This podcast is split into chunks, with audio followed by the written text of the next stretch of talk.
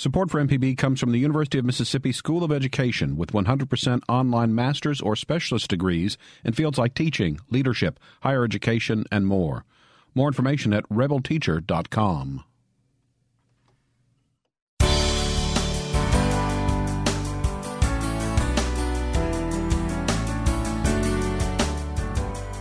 It's 8:30 on Wednesday, July 18th. I'm Karen Brown, and this is Mississippi Edition on MPB Think Radio. On today's show, could the age of Mississippi's new auditor mean more opportunities to come for millennials in the state? Then find out why a new study shows black women graduating with more student loan debt than their peers. And after a Southern Remedy Health Minute, we'll hear from the state treasurer on training for teachers educating their students in financial literacy. That's all coming up. This is Mississippi Edition on MPB Think Radio.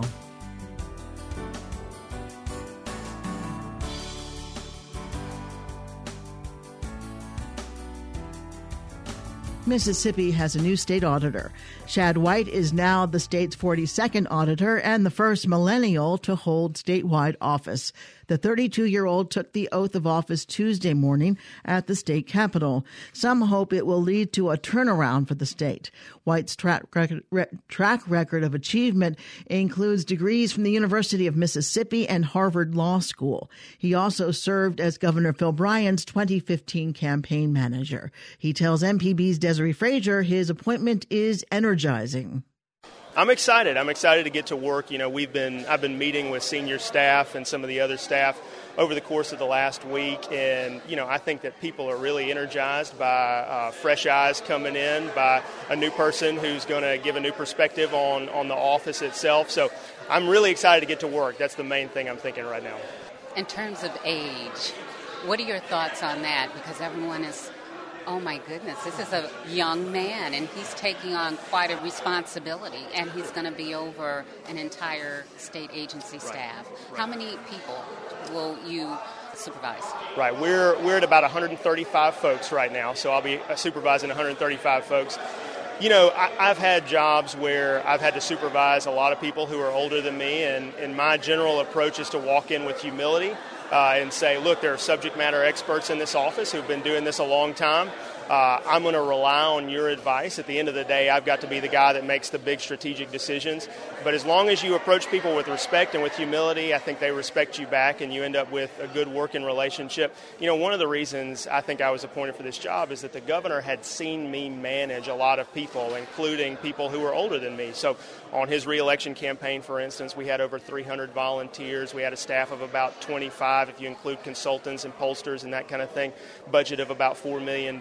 He had seen me do all that, so he was confident, I think, that uh, I could get that done. And and, you know moving on to a different context now in state government and uh, uh, managing 135, 140 folks is going to be a challenge, but I'm up to it.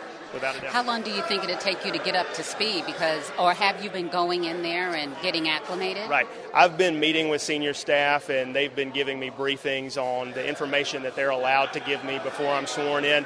Today, we'll go through all of the sensitive briefings, basically. Um, so we're ready to go to work almost immediately. I mean, I've, I've been preparing and reading uh, all the homework that they have given me. It's a stack of briefing books about this high.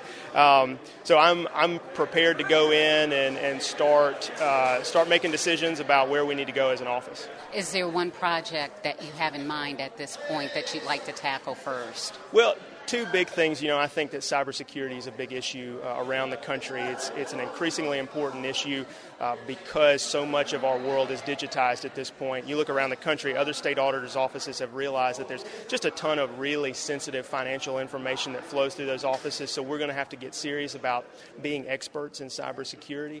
Uh, we're also going to look for efficiencies in state government. So you know, I think education is a big place where we can start looking.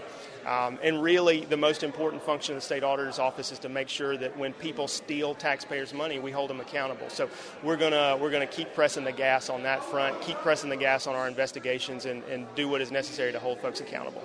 Governor Bryant says he hopes to appoint more millennials to government service I think as we look at Mississippi's future, it's about those in the next generation that can take that leadership charge, and Shad White is one of the best to do that.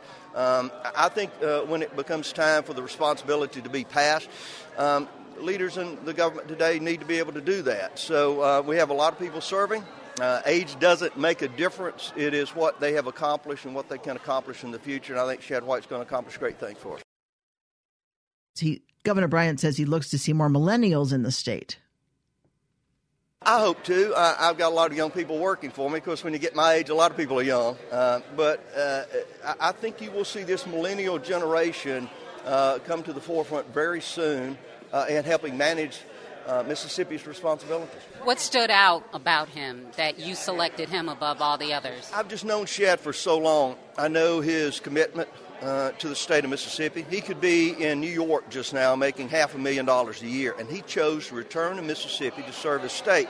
Uh, that type of loyalty is not often seen. Uh, and so that, that really made a, an impact on him. District Attorney Michael Guest says White has worked in his office and is a hard worker you know, I, am excited uh, that Shad uh, re- received this appointment. I think he's going to do us a fabulous job. Uh, I had the opportunity several years ago when Shad was still in law school.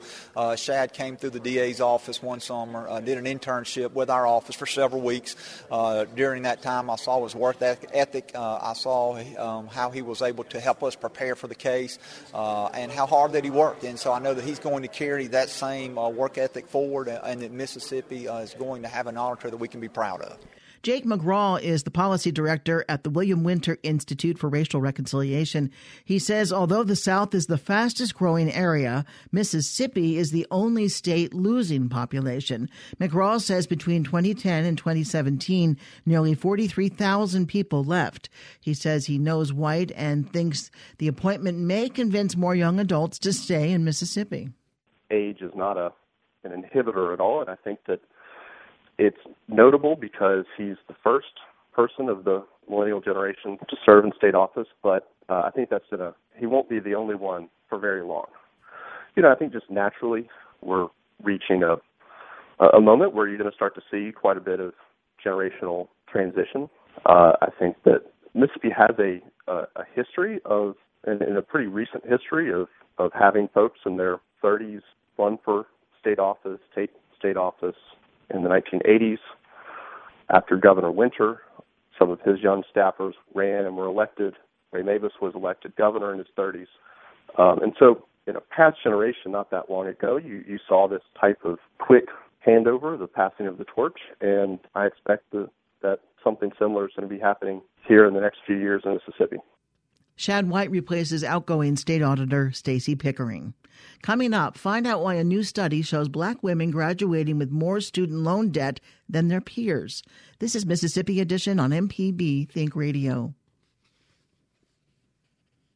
If you miss anything on MPB Think Radio, you can always stay up to date by logging on to our website at mpbonline.org or use your mobile device and download our MPB public media app. This is MPB Think Radio, where Mississippi is our mission. This is Mississippi Edition on MPB Think Radio. I'm Karen Brown. Black women are gradu- graduating with the most student debt. That's according to a new report compiled by the American Association of University Women. The nonprofit women's advocacy group says while Americans owe $1.4 trillion in outstanding student loans, black women are graduating with at least $10,000 more than their white counterparts. On average, the group leaves college with more than $30,000 in debt. Deborah Vagins is the Senior VP of Public Policy and Research at AAUW. She tells MPB's Ashley Norwood more about the report's findings overall, our report talked about how women borrow more um, and struggle more to pay off their student debt. And so that is the theme for all women. Um, but in particular, black women graduate with the most debt, so approximately $30,000 as compared to 22000 for white women and uh, 19 and a half for white men. Um, so, so um, black women and Latinas, they graduate with the most debt, they have the biggest wage gap in the workforce once they graduate, and they have the most difficulty paying back the loans. Um, there's a variety of reasons for that. Um, so, first is that they have to take out more loans uh, on average. There are um, the families have less to contribute. Um, the students themselves have less personal income to contribute, and African American women and Latinas face a wage gap while before they go to school. So you know when they're young when they're in school they're making less. If they're working than their male counterparts. And after they graduate they face a workforce where they even though they earn more because they have a college degree there's still a wage gap with respect to their white male counterparts. So what does that say also about college affordability well, college affordability, um, that's in some ways that's an oxymoron. So what we've seen is that between 1976 and 2016, the price of college attendance has more than doubled, but household in- incomes have barely budged. I know you mentioned a little bit about the difference in wages, but um, talk about how that is connected to the time that it takes for black women in particular to repay those loans black women take more time than um, students on average to pay back the loans. So for women overall, it takes an extra two years, and for um, black women and Latinas, it's it takes even more time that, than that. And they have the most trouble um, paying off the loans, not just duration, but what happens during that time is in, interest compounds, and they're in a workforce where they're still not reaping the rewards that they should be from their college degrees. So they've got less money to pay it back. Um, more time, it takes more time to pay it back, and they're accruing interest all that time. So household incomes overall um, haven't really budged. I think there's been a 21% increase in the median household income since 1976, but there's been 148% increase in the price of college attendance since 1976. What are some things that can reduce this student loan gender gap? There's a lot of recommendations that we think are very important. Um, first, we've got to safeguard and expand Pell Grants for low income students. We have got to increase aid for low income students overall and make sure that we're increasing state and federal funding of public colleges and universities, which are more affordable for students. There's other things beyond funding and aids and grants that we should also be looking at. So we should be providing institutional support to help traditional and non-traditional students um, successfully complete college degrees. So things that you might not normally think of, like providing on-campus childcare, helping with the cost of things beyond tuition, like books and supplies and housing. Um, we also have to have strong income-driven uh, repayment options, like student loan, public service loan forgiveness programs, and those are the things about around um, education and affordability, but there's also things to address the wage gap itself. So we need to be bolstering economic security and opportunities for women um, by helping to close the wage gap, and there's several different ways we can do that there's federal legislation pending in Congress called the Paycheck Fairness Act and another one called the Pay Equity for All Act. Those two pieces of federal legislation would give women new tools to help close the wage gap. Um, the states are pushing for pay equity laws as well that are very important to helping close the wage gap. And finally, um, we're encouraging employers to voluntarily change practices because we've learned that it helps their bottom lines when women are being paid equally. And the last thing that AUW has been working on to help close the wage gap is empowering women to negotiate their own financial futures through salary um, negotiation training. Deborah Vagins with the AAUW, thank you again so much for your time today. Thank you. It was a pleasure.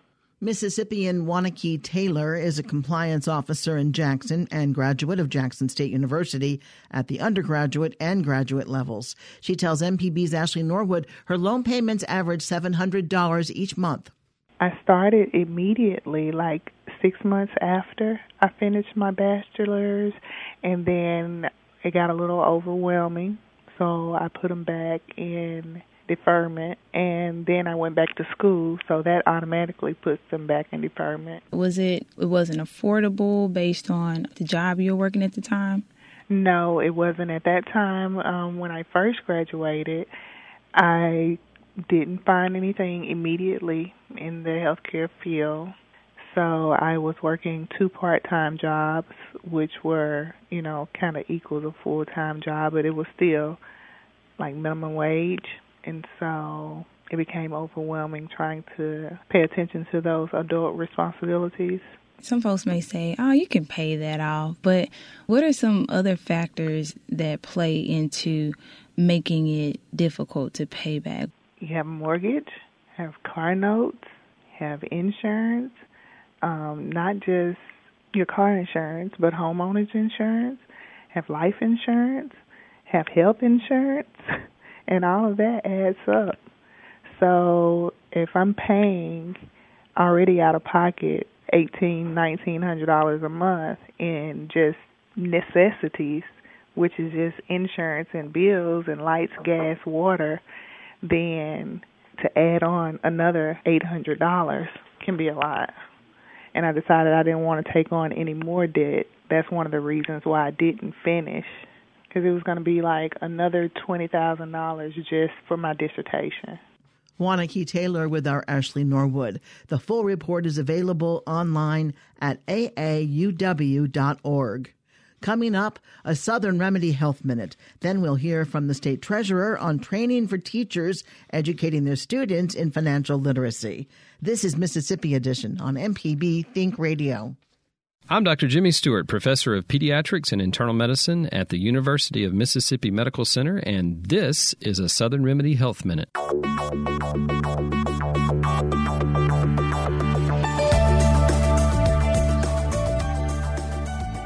Coffee.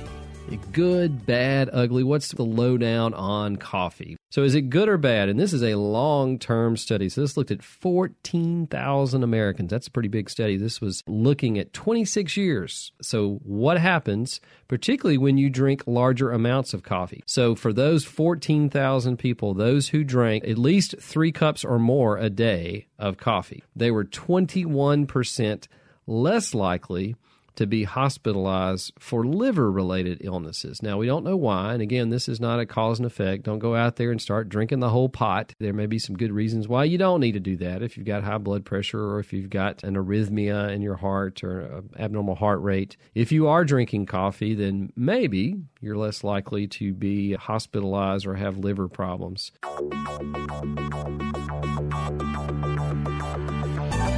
For more health tips and medical information, listen to Southern Remedy each weekday morning at 11 on MPB Think Radio. The Health Minute is underwritten by Blue Cross and Blue Shield of Mississippi. Live healthy on the go with the MyBlue mobile app available on the Apple App Store or Google Play. More information at bcbsms.com. It's good to be blue. This is Mississippi Edition on MPB Think Radio. I'm Karen Brown.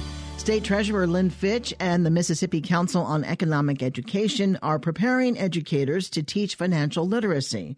It's part of Fitch's Treasurer's Education About Money, or TEAM. The new teacher training program is aimed at equipping Mississippi teachers to successfully teach skills that will improve financial literacy for high school students. Treasurer Fitch tells us Mississippi is one of only 18 states with a high school requirement for personal finance you know, as we've discussed over the years, financial education is so important for our students. And then who teaches the students? But our teachers. So we need to train our teachers because they're the ones relaying the information to our students. Um, it's been so successful over the years with Mississippi Council on Economic Education training teachers. And again, remember the teachers have such a tremendous circle of influence. And so over the last three years, you've had over 1,200 teachers trained across our state. And that's so imperative to the future in getting that information to the students.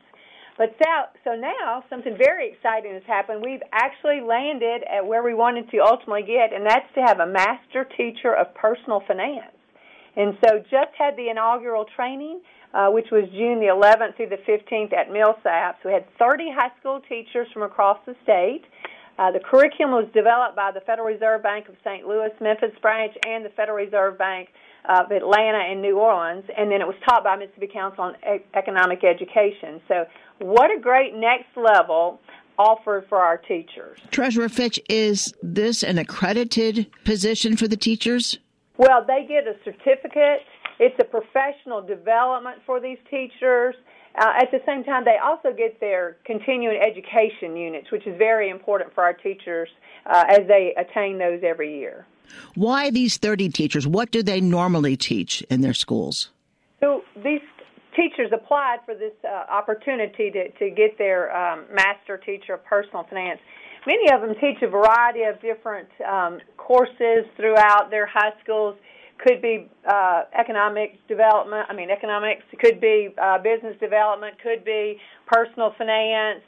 So they have the opportunity to thread personal finance through whatever class that they might be teaching.